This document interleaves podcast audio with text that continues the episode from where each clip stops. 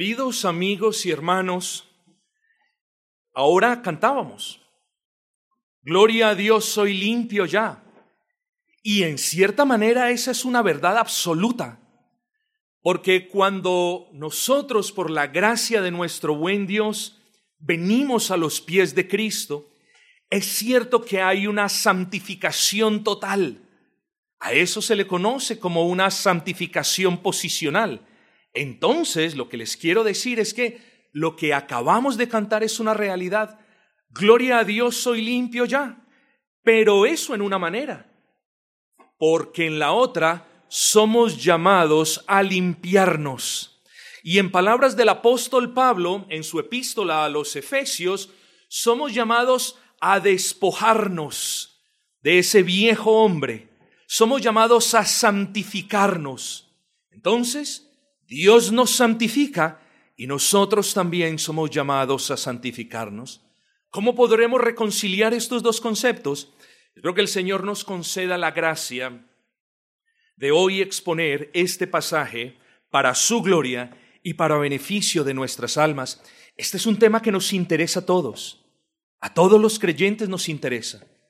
Es un tema que nos interesa porque estamos en ese proceso de santificación si es que me puedo adelantar un poco al sermón. Así que pídale al Señor mientras yo voy modulando estas palabras, que le conceda la gracia para estar pendiente. Pregúntese, ¿esto me compete a mí? ¿Qué partes de esa santificación he descuidado? ¿Qué otras partes debo prestarle un poco de más atención? Porque debo ser como mi Dios. Soy llamado a ser santo, porque nuestro Dios es santo.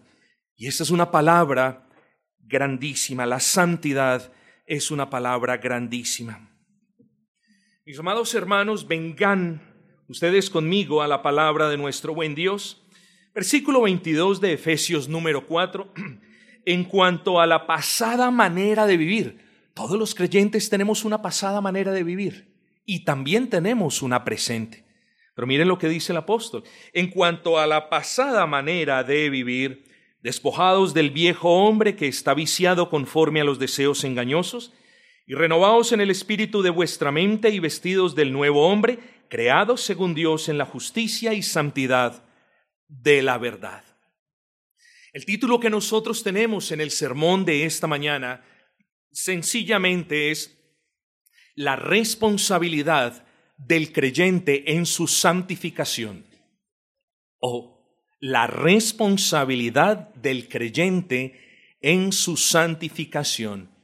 No vamos a hablar de la santificación del creyente, sino más bien que el foco, el énfasis va a ser en la responsabilidad que nosotros tenemos en ese proceso de santificación. Así que, estimados hermanos, sin preámbulos, Comencemos con una brevísima introducción. Creo que es menester, hermanos, que todos juntos nos acordemos que en los primeros cuatro capítulos el apóstol Pablo parece que resalta una y otra vez un asunto.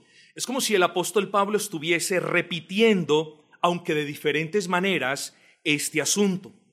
Pablo le recordó a los efesios de las riquezas que ellos tenían por estar en Cristo y hermanos, hace poco hablaba con un pastor y me decía, me decía, Pastor César, yo no había considerado esta doctrina de mi unión a Cristo. Y mi, mi unión a Cristo es una doctrina súper hermosa. Y ahí estuvimos hablando un rato. Y es que nosotros lo que somos y nuestras riquezas las tenemos es por esa unión a Cristo, unión que se consuma en el momento del ejercicio de la fe. Entonces Pablo les ha recordado a los efesios, es bueno que nosotros lo tengamos en cuenta, Pablo les ha recordado a los efesios de sus riquezas en Cristo. Recordemos, hermanos, que Pablo les dice que la omnipotencia de Dios ha obrado en ellos. ¿En qué manera? En la conversión. Es algo que muchos de nosotros aquí podemos decir. La omnipotencia de Dios ha obrado por su gracia, sí, en mí. Ha transformado mi corazón de piedra, lo ha transformado en un corazón de carne. Ha cambiado mis inclinaciones, ya no son las mismas. Ahora mis inclinaciones son hacia el Señor y hacia su bendita palabra. El Señor ha permitido que le dé la espalda al mundo y ahora que venga agradecido a los pies de Cristo. Pablo le recuerda estas cosas. Una de las cosas, queridos hermanos, que Pablo les recuerda es su resurrección espiritual. ¿Usted ha pensado en su resurrección espiritual? Hablamos de conversión, pero es bueno que pensemos que nosotros fuimos resucitados. Piense en un muerto y piense en el milagro de la resurrección. Bueno, nosotros hemos sido resucitados, por supuesto en el sentido espiritual. Y Pablo le repite a los hermanos de la iglesia de Éfeso que ellos fueron resucitados. ¿Cuándo se lo repite? Efesios 2.1. Cuando Pablo le dice, y Él os dio vida a vosotros cuando vosotros estabais muertos en vuestros delitos y pecados. Hermanos, miren las riquezas de esta epístola. Somos ricos en Cristo y fuimos resucitados de la muerte y traídos a una vida en Cristo. Efesios 2.5 repite el punto. Pero si una cosa parece repetir el apóstol Pablo, y si en una cosa el apóstol Pablo parece ponerle un poco de énfasis, es en lo siguiente, mis amados hermanos. Es en la vida previa a la conversión. Ese parece ser un tema que el apóstol Pablo esparce a través del capítulo 1, 2 y 3 y aún permea el capítulo 4. Pablo les dice, Pablo pone hincapié, hace hincapié en la vida de los creyentes de la iglesia de Éfeso antes de sus conversiones. Pablo les dice, recuerden cómo andaban ustedes. ¿Se acuerdan que en el capítulo 2, versículo 2, el apóstol Pablo les recuerda y de paso nos hace el favor de recordarnos que antes de nuestras conversiones nosotros andábamos como en las corrientes de este mundo. No teníamos criterio. Éramos arrastrados por lo que dijeran los demás. Pablo les recuerda, ¿eh? ¿Cuál era el modelo de vida que nos definía a nosotros? Pablo les dice, ustedes vivían conforme a Satanás, conforme al príncipe de la potestad del aire. Así se comportaban ustedes. Entonces miren, hermanos, que Pablo está repitiendo, les está diciendo, ojo, no se olviden de dónde Dios los sacó, Ojo, no se olviden de la obra de Dios en ustedes. Mucho cuidado. No se olviden ustedes de quienes eran hijos antes de que Dios los adoptara en su familia y los hiciera hijos suyos. Y Pablo lo deja muy en claro. Éramos hijos de desobediencia. ¿Cuán distantes, también Pablo les dice, cuán distantes ustedes estaban de Cristo y de las promesas de Cristo? Hermanos, ¿por qué creen ustedes que era tan importante para Pablo recordarles una y otra y otra vez de qué manera vivían ellos antes de ser salvos? ¿Por qué creen ustedes que era de tanta importancia para Pablo volverles a recordar cómo era su vieja vida? Hermanos, hay personas que dicen, no, no, no, no, ya somos hechos nuevos en Cristo, las cosas pasadas quedaron atrás. Es cierto, ya Dios no nos va a juzgar por esos pecados, por supuesto que no. Pero eso no implica que nosotros miremos hacia atrás para ver en la profundidad del hueco de donde Dios nos ha sacado. Eso es muy importante que nosotros lo hagamos. Porque entre más poco meditemos en esa profundidad, que es directamente proporcional a la obra de Dios, es decir, entre menos meditemos en esa obra de Dios, menos agradecidos vamos a estar con Dios. Y si no meditamos y si no vemos muy bien la manera como nosotros andábamos antes de nuestra salvación, pues entonces, ¿cuál es una consecuencia de eso? Sencillo. Ahora, como no nos acordamos cómo andábamos, ahora nuestro estándar no, no, no es tan elevado ni tan elaborado. Cualquier cosa que nosotros hagamos un poquito mejor de lo que hacíamos antes ya es suficiente para muchos. Y no es así. Haciendo esto, recordándoles la vieja vida, Pablo estaba enfatizando un punto y era este. Hermanos, antes de antes de su salvación, ustedes eran eso, aquello y aquello otro, pero ahora en Cristo son muy diferentes a lo que ustedes eran. ¿Saben qué les estoy diciendo, mis amados hermanos? Que nosotros hoy como creyentes no nos podemos parecer a quienes antes éramos. Que nosotros hoy como creyentes no nos podemos asemejar a ese hombre viejo que había y que reinaba en nosotros, que era ese hombre de pecado. Si en verdad Dios ha obrado en nosotros, hermanos, eso lo, hemos aclarado muchas veces. No estamos hablando de una perfección, pero si en verdad Dios ha obrado en nosotros, nosotros nos tenemos que parecer más a Cristo y menos a quienes éramos antes. Y por eso Pablo lo repite una y otra vez. Pablo les dice, es como si les dijese, ustedes antes de ser salvos por Cristo vivían de esa manera, pero ahora están viviendo de otra, o mejor, tienen que vivir de otra manera. Hermanos, esto no es un, no es un énfasis que el pastor le pone al asunto. Esto es lo que implica haber sido salvos, que antes vivíamos de una manera, pero que ahora vivimos de otra. Hermano, esto no lo debe incomodar a usted. Por el contrario, usted debe estar agradecido con Dios porque hoy está siendo recordado de que usted es una nueva criatura si ha creído en Cristo. Usted es una nueva criatura en Cristo y ahora usted lo definen otras prácticas, otras palabras, otras obras e incluso otros pensamientos diferentes a aquellos que lo definían a usted cuando estaba en el mundo. ¿Eh? Pablo les está haciendo un favor, mis hermanos, y era el de recordarles que ellos ahora no eran lo que una vez fueron, es decir, Pablo les estaba recordando no solo de sus riquezas en Cristo, sino que les estaba recordando de su nueva identidad en Cristo.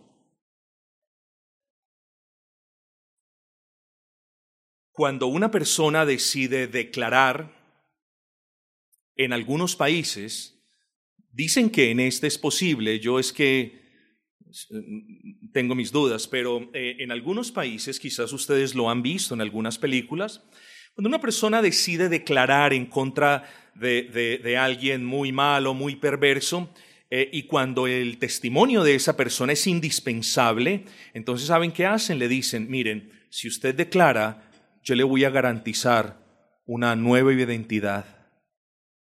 Pero a esa persona que le dan una nueva identidad le dicen, ¿qué le dicen? Usted no puede volver a contactar ni a sus amigos, ni a sus familiares, ni puede hacer esto, ni aquella otra. ¿Por qué? Porque son como unas nuevas personas. La otra persona, el que usted era, ya no existe más. Amados, así somos en Cristo. Dios nos ha resucitado espiritualmente, no para que volvamos a ser ese tipo de personas que éramos antes de que Él nos salvara, sino para que seamos personas cuyas obras, palabras y pensamientos reflejen la gracia de Dios en nosotros.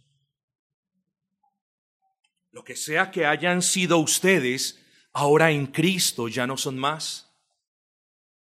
Aquí, que yo me acuerde, aquí unos fornicarios, otros drogadictos, otros alcohólicos, otros, mejor dicho, y ya no lo somos. Así que nosotros debemos tener eso claro. Ahora nuestra identidad está en Cristo y esa identidad implica que vivimos o debemos vivir de una manera diferente. Esa nueva identidad implica un nuevo comportamiento y conducta. Ahora ese nuevo comportamiento y conducta de quienes hemos sido salvados es lo que lleva a Pablo en el capítulo 4, versículo 17, a requerir de ellos una congruencia. Recordemos las palabras del versículo 4. Esto requiero en el Señor Jesucristo, capítulo 4, versículo 17. Utilizo la palabra congruencia porque quienes en verdad tenemos nueva vida en Cristo, o quienes tenemos una nueva identidad en Cristo, esa identidad dictamina la manera como nosotros estamos viviendo, mis amados hermanos. Y por eso Pablo en el versículo 17 les dice, yo requiero, no de todos, no de todos, pero yo requiero de aquellos en quienes la gracia de Cristo ha obrado, es decir, de los cristianos, yo requiero, dice Pablo, con la autoridad de Cristo, yo requiero que los cristianos ya no anden como andan quienes no han sido salvos. Noten ustedes eso, eso es importante, hermanos. Esta no es una cuestión simplemente de decir esto y aquello otro, es una cuestión de una santificación experimental. Es decir, de una santificación que yo experimente en mi vida. No que yo sienta, sino que en realidad esté experimentando. Vive la gracia de Dios en mí, obra la gracia de Dios en mí. Luego yo tengo que ver esa gracia traducida en obras que glorifiquen a Dios, no en obras que desacrediten el nombre de Dios, como las que solíamos hacer antes de ser salvos. Pablo les dice en este contexto algo así como, ustedes tienen una nueva vida en Cristo, hermanos de Éfeso. Ustedes están unidos a Cristo, le pertenecen a Cristo y han sido enseñados por Cristo. Luego requiero que anden como Cristo.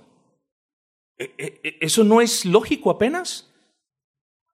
Pablo les ha hablado de su nueva vida en Cristo, de sus riquezas en Cristo, de su unión a Cristo, de su pertenencia a Cristo. Luego, y últimamente les dice, si es que habéis sido enseñados por Cristo, luego después de todo esto, tenemos el versículo 17 que nos dice, entonces anden como Cristo.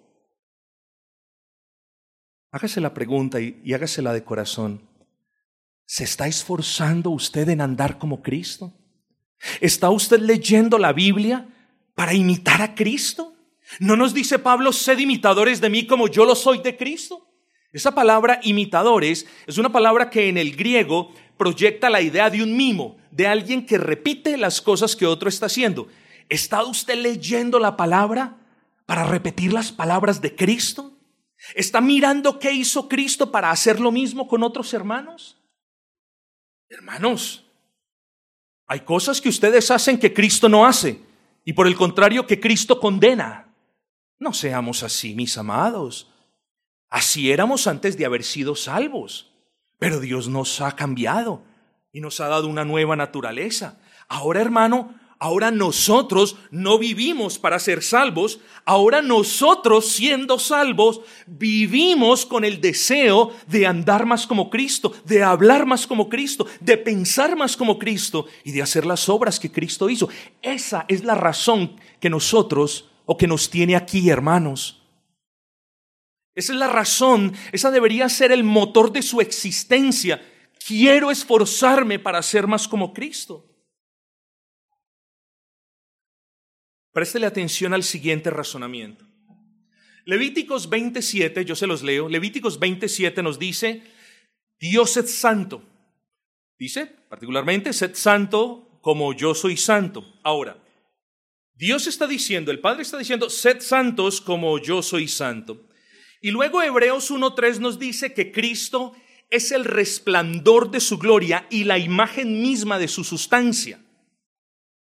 Luego, si Cristo es el resplandor de la gloria de Dios y la imagen misma de la sustancia divina, luego Cristo es santo.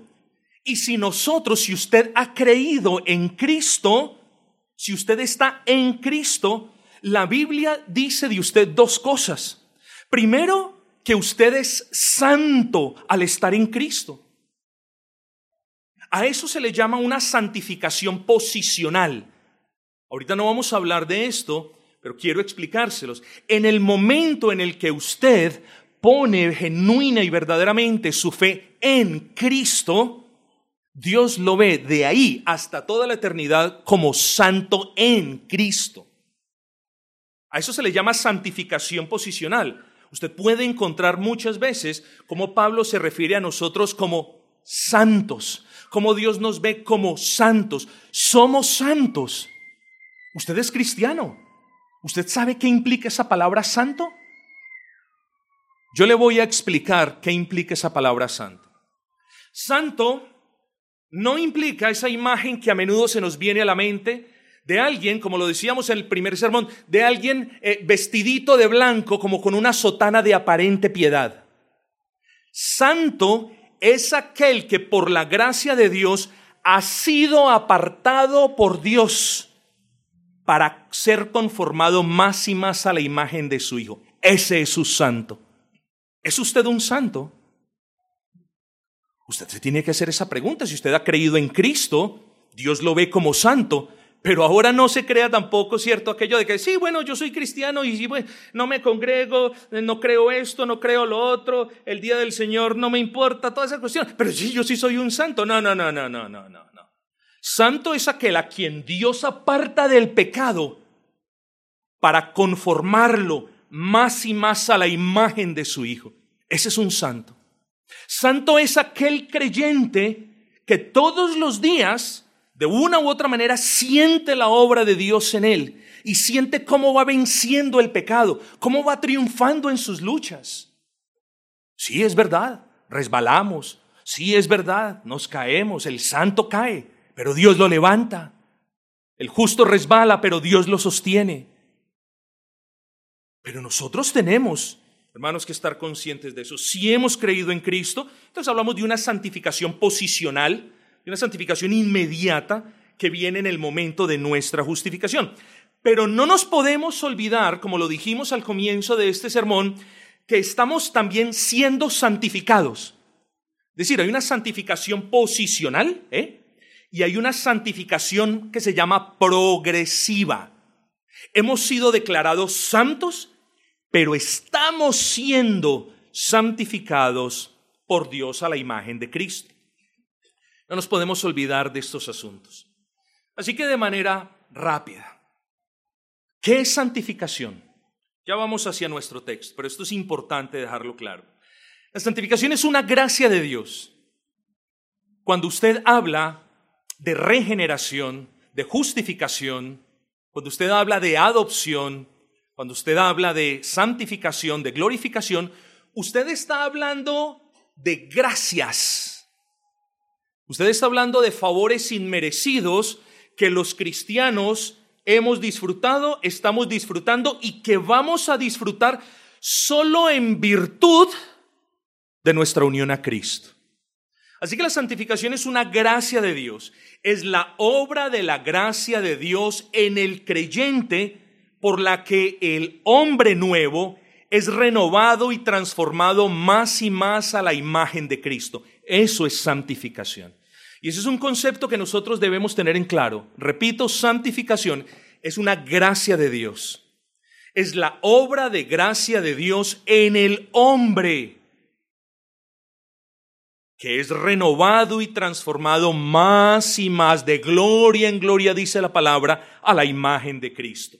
Ahora bien, habiendo definido qué es santificación, tenemos que, que ponernos, que hacernos la pregunta, pero ¿quién es responsable de la santificación? Viéndolo desde un punto de vista amplio, cuando la palabra dice en Jonás capítulo 2, versículo 9, que la salvación es de Jehová, nosotros tenemos que entender que esto incluye la santificación, ¿cierto? Tenemos que entender que eh, sin Dios, sin Dios, no es posible la santificación. Eso usted lo tiene que entender. Dios es responsable de concedernos la gracia y de obrar esa gracia en nosotros. Ojo con eso. Así que sin Dios y sin su gracia no hay santificación ni no hay nada. Pero si vamos a hablar de responsabilidad, podríamos de una manera piedosa y mesurada, podríamos decir que Dios es el que, el que concede la gracia y el que obra esa gracia en nosotros para que nosotros como creyentes tengamos el deseo de apartarnos del pecado y de acercarnos más a Cristo. Entonces Dios obra la gracia, pero quiero decirle que cometeríamos un error, como lo cometen otros cristianos quizás, cometeríamos un error si dijésemos, no, no, no, no, no, no, no. La santificación es de Dios. Nosotros no tenemos que ver nada en la santificación. Somos agentes pasivos de la santificación. Eso es una mentira. Dios concede la gracia, pero nosotros somos los responsables de ejercer esa gracia, mis amados hermanos. Dios no se santifica por nosotros. Dios no resiste el pecado por nosotros. Dios no mortifica el pecado por nosotros. Somos nosotros los que somos llamados a resistir el pecado y a mortificar el pecado, pero con la gracia de Dios. Queridos hermanos,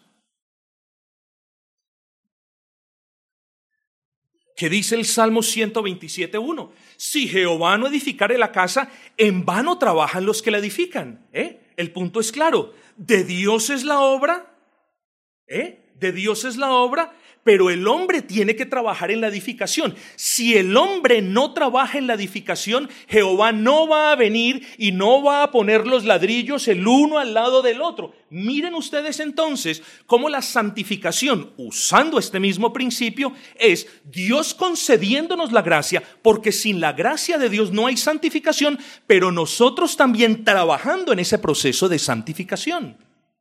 La palabra dice, ¿cierto? Si Jehová no guardare la ciudad, en vano vela la guardia. De nuevo es el mismo punto. De Dios es la seguridad, pero vaya a ver qué pasa si la guardia no se presenta al turno de tres a seis. Ah, entonces, hermanos, Dios concede la gracia y Dios obra esa gracia en nuestros corazones y la consecuencia lógica es que nosotros ahora queremos parecernos más al Señor. No tenemos la potestad de ser más como el Señor. Esa obra la hace Él en nosotros, pero nosotros somos los que mortificamos la carne. En nuestras manos está el abrazar el pecado o el rechazar el pecado, mis amados. Y si usted se está haciendo la pregunta, ¿y por qué yo no puedo? yo lo mando hacia los medios de gracia. Y si usted está frustrado porque usted lucha y no puede, yo le recuerdo que cuando usted creyó en Cristo, usted murió al pecado con Cristo. Y eso tiene implicaciones hermosas, hermanos, porque el pecado no reina más sobre usted. Ahora, sabiendo que el pecado no tiene potestad sobre usted, usted debería aprovechar la gracia de Dios para mortificar ese remanente de pecado. Ahora venimos al pasaje. ¿Eh? El mismo contexto del pasaje y las palabras que usa el apóstol Pablo, y lo vamos a probar en un momento, son prueba fehaciente de que el hombre, nosotros los creyentes, somos agentes responsables de nuestra santificación. La santificación no es de nosotros, pero somos agentes responsables podemos ser responsables o irresponsables en ese proceso de santificación. Notemos las palabras del versículo 22.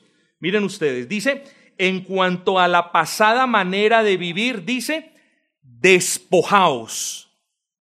No dice, quédese sentado que Dios lo va a despojar. Dios lo va a desvestir de esos harapos de inmundicia que caracterizaban su vida antes. Quédese ahí quieto. No, ¿Qué dice? Despójese cada cristiano. Es su responsabilidad nuestra, mis amados hermanos. ¿Eh? Versículo 23, léalo. Y renovaos.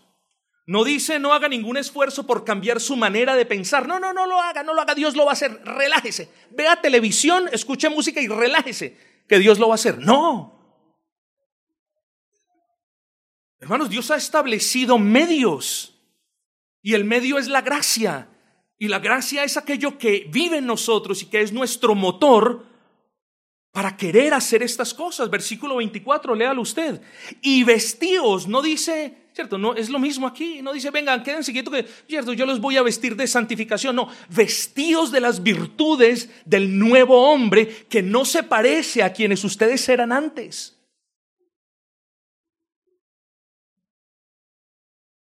Hermanos, de la santificación, hemos provisto su definición y hemos establecido su responsabilidad, ¿no es así?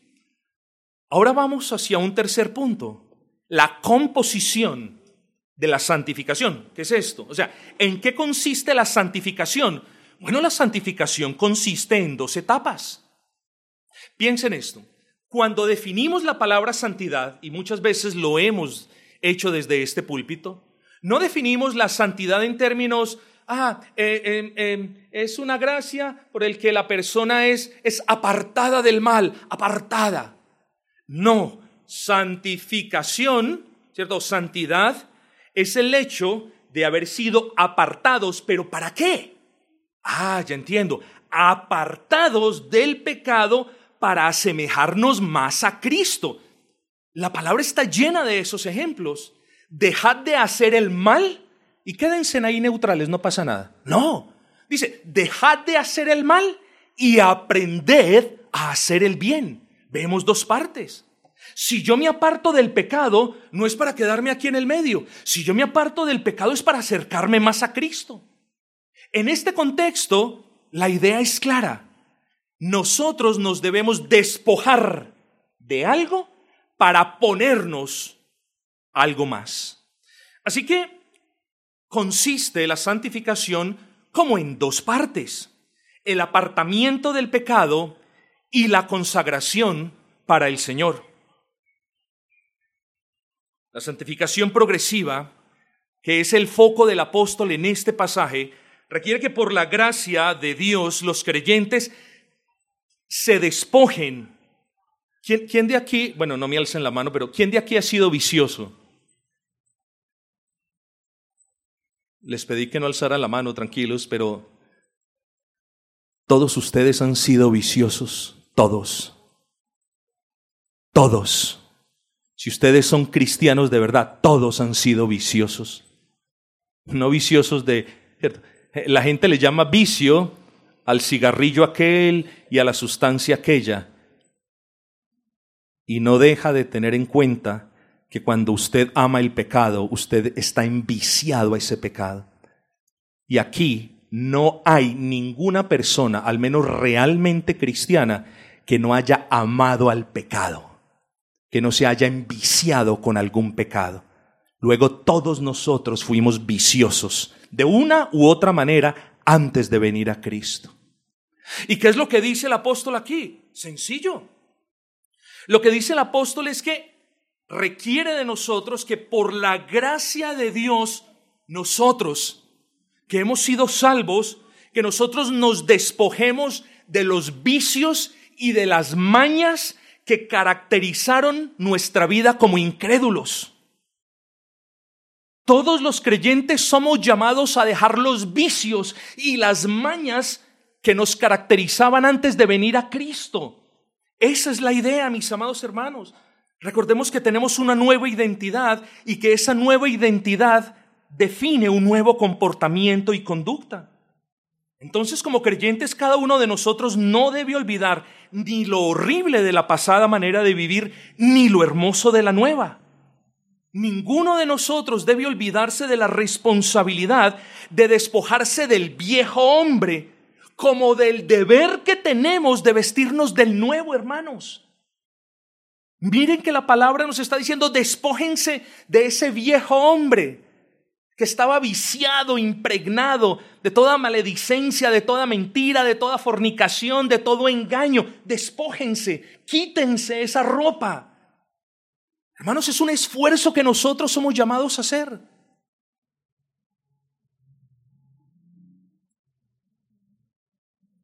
En última instancia, creyente, en última instancia, su santificación es una obra de Dios en su corazón, una obra de gracia en su corazón, que pone en usted el deseo de nuevo de apartarse del pecado y de venir a Cristo. Pero en última instancia, nuestra santificación o en nuestra santificación, Dios nos va transformando y, y, eso tiene que ser una realidad en nuestras vidas.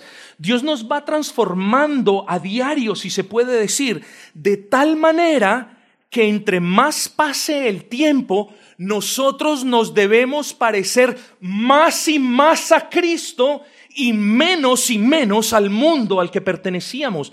Esa es la santificación. Si usted puede ver eso, aunque sea en una manera tenue, gloria al Señor. Pero si todo lo que ve en su vida es pecado, lucha, derrota, entonces hay que hablar de otros términos. Pero la santificación es la obra de Dios por la que menos y menos nos asemejamos al mundo y más y más nos parecemos a Cristo. ¿Eh? En cuanto, dice Pablo, en cuanto a la pasada manera de vivir, despojados del viejo hombre que está viciado, conforme los deseos engañosos. En este texto Pablo le dice al creyente que se siga despojando de los vicios que eran comunes en su vida como incrédulo. Por lo que es responsabilidad del creyente despojarse de los vestigios, de los vicios, de los resabios y de los malos deseos que una vez lo identificaron como un incrédulo. Préstele atención a la palabra despojaos. Esa palabra proyecta la idea de, de alguien que se quita algo de encima. Ah, me lo quité de encima. Bueno, esa es la idea. Despojaos de alguien que renuncia a llevar sobre sí algo. Y muchos teólogos, el ejemplo que ponen es el de un habitante de la calle, el de una persona andrajosa que se despoja de esos harapos.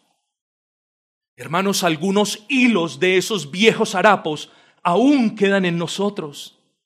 Mírese y comiéncese de la misma manera como nos sacudimos del polvo y de la misma manera como estamos pendientes de si estamos limpios, mire sus vestiduras y deshágase con el poder de Dios y su gracia de esos hilos de los harapos que usted una vez llevó. Que usted sea caracterizado por esas vestiduras blancas que honren a Cristo y no por los hilos y la abundancia de ellos que hay en esas vestiduras, de tal manera que usted no pueda diferenciarse bien de otros. Ese es el llamado que Dios nos hace, mis hermanos. Debido a que nuestras vestiduras han sido lavadas por la sangre del Cordero sin mancha, nosotros debemos a diario procurar, hermanos, esforzarnos. Hermanos, seamos más diligentes en deshacernos de aquellas cosas que hicieron parte de nosotros antes, hermanos. De ese viejo hombre que ya no gobierna sobre nosotros. Mis hermanos, hagamos un esfuerzo para que ese remanente de pecado no se fortalezca más es cierto que el remanente de pecado en el cristiano no se va a enseñorear de nosotros, eso es cierto, pero sí nos puede hacer la vida a cuadritos, como dicen por ahí. Es cierto que el remanente de pecado, si no es tratado y si no es mortificado, es cierto que nos puede causar miseria aún como cristianos. Hermanos, de nuestro lado está nuestro Dios y en nosotros está nuestro Dios. Ya no queremos asemejarnos más a ese viejo hombre, al mentiroso, al vulgar, a la lesbiana, al, ladrón, al asesino, al murmurador, al chismoso, al, al intemperante. Ya no queremos parecernos a esas cosas. Queremos parecernos a Cristo. Es una oración legítima que todos nosotros podemos hacer. Señor, dame la gracia porque me quiero parecer más a Cristo. ¿Acaso no la va a contestar? Sí la va a contestar, hermanos. Y dice, y renovaos en el espíritu de vuestra mente. Si renovación es una transformación en algo mejor, el llamado que nos hace el apóstol Pablo es a transformar nuestro hombre interior, a reanimar nuestro hombre interior, a vivificar ese hombre interior. Hermanos, ¿y quién transforma y quién reanima y quién vivifica? ¿Nosotros? No. Dios, pero Él lo hace usando los medios de gracia que Él mismo estableció. Por tanto, si usted quiere experimentar una verdadera santificación, no abandone los medios de gracia, mis hermanos. Procure los medios de gracia. Procure doblar rodilla delante del Señor. Procure leer la palabra. Procure preguntarle a Dios, Señor, ¿qué demandas hoy de mí? ¿En qué deseas que te honre? Use los medios de gracia y usted va a experimentar la santificación, el poder de Dios obrando en usted. Hermanos, ¿acaso el salmista no dijo una vez, siendo creyente, siendo creyente? ¿Eh? Después de que cayó en pecado, ¿qué dijo el salmista? Bueno, se arrepintió. ¿Cierto? Porque una persona que no se ha arrepentido no puede decir esto. Pero aquí en lo que dijo el salmista, vemos que se arrepintió, pero miren la súplica. Señor, crea en mí, oh Dios, un corazón limpio Salmo 51, 10. Y renueva un espíritu recto dentro de mí. ¿Acaso Dios no había regenerado su corazón? Sí lo había regenerado. ¿Acaso Dios no había vivificado su espíritu? Sí lo había vivificado. Pero el pecado de David lo tiró al suelo. Y ahora él arrepentido elevó los ojos al cielo y dijo, Señor, obra en mi corazón.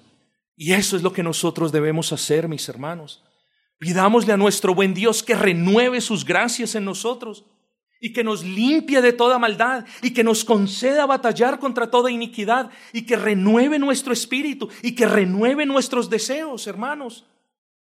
La expresión de David proyecta la idea de alguien que, que había tenido un espíritu correcto y apropiado con el Señor.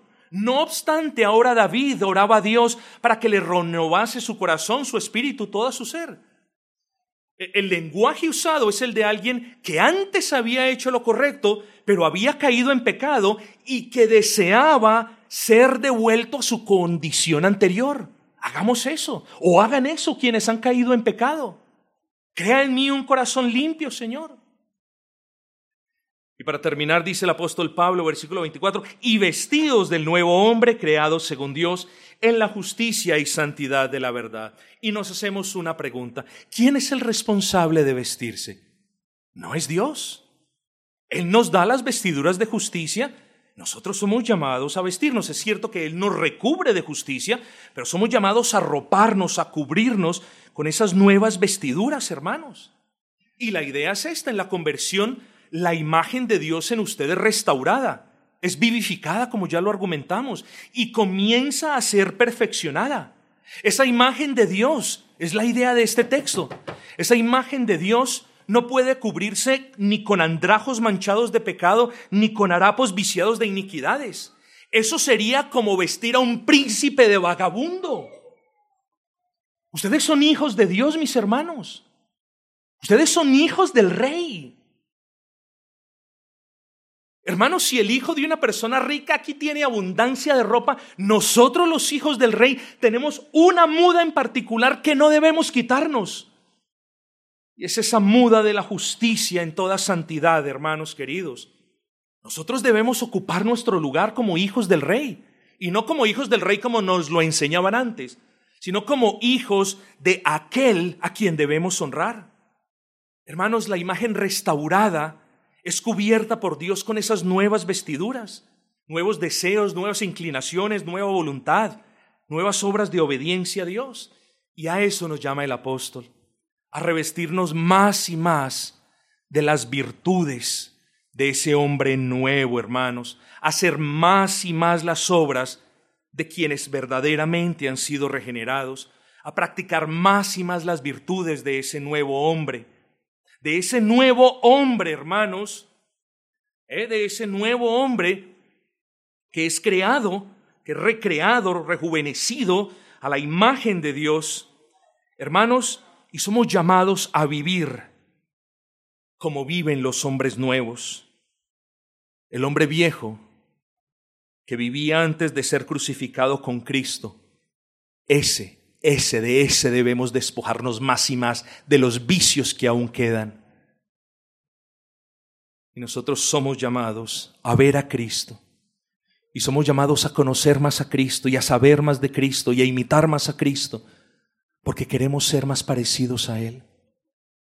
Las personas que imitan, los comediantes, oyen día, día y noche, ven día y noche a las personas que quieren imitar y nosotros queremos imitar a Cristo y no leemos la palabra y no nos congregamos y no hacemos esfuerzo por parecernos más a Él. Qué cosas raras las del cristianismo moderno.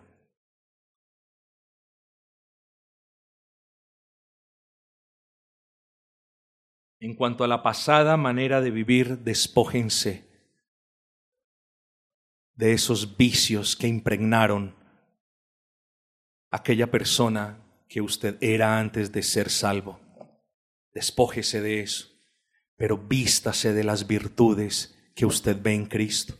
Pídale a Dios que adorne su alma para la gloria de Él con las virtudes que usted ve en Cristo.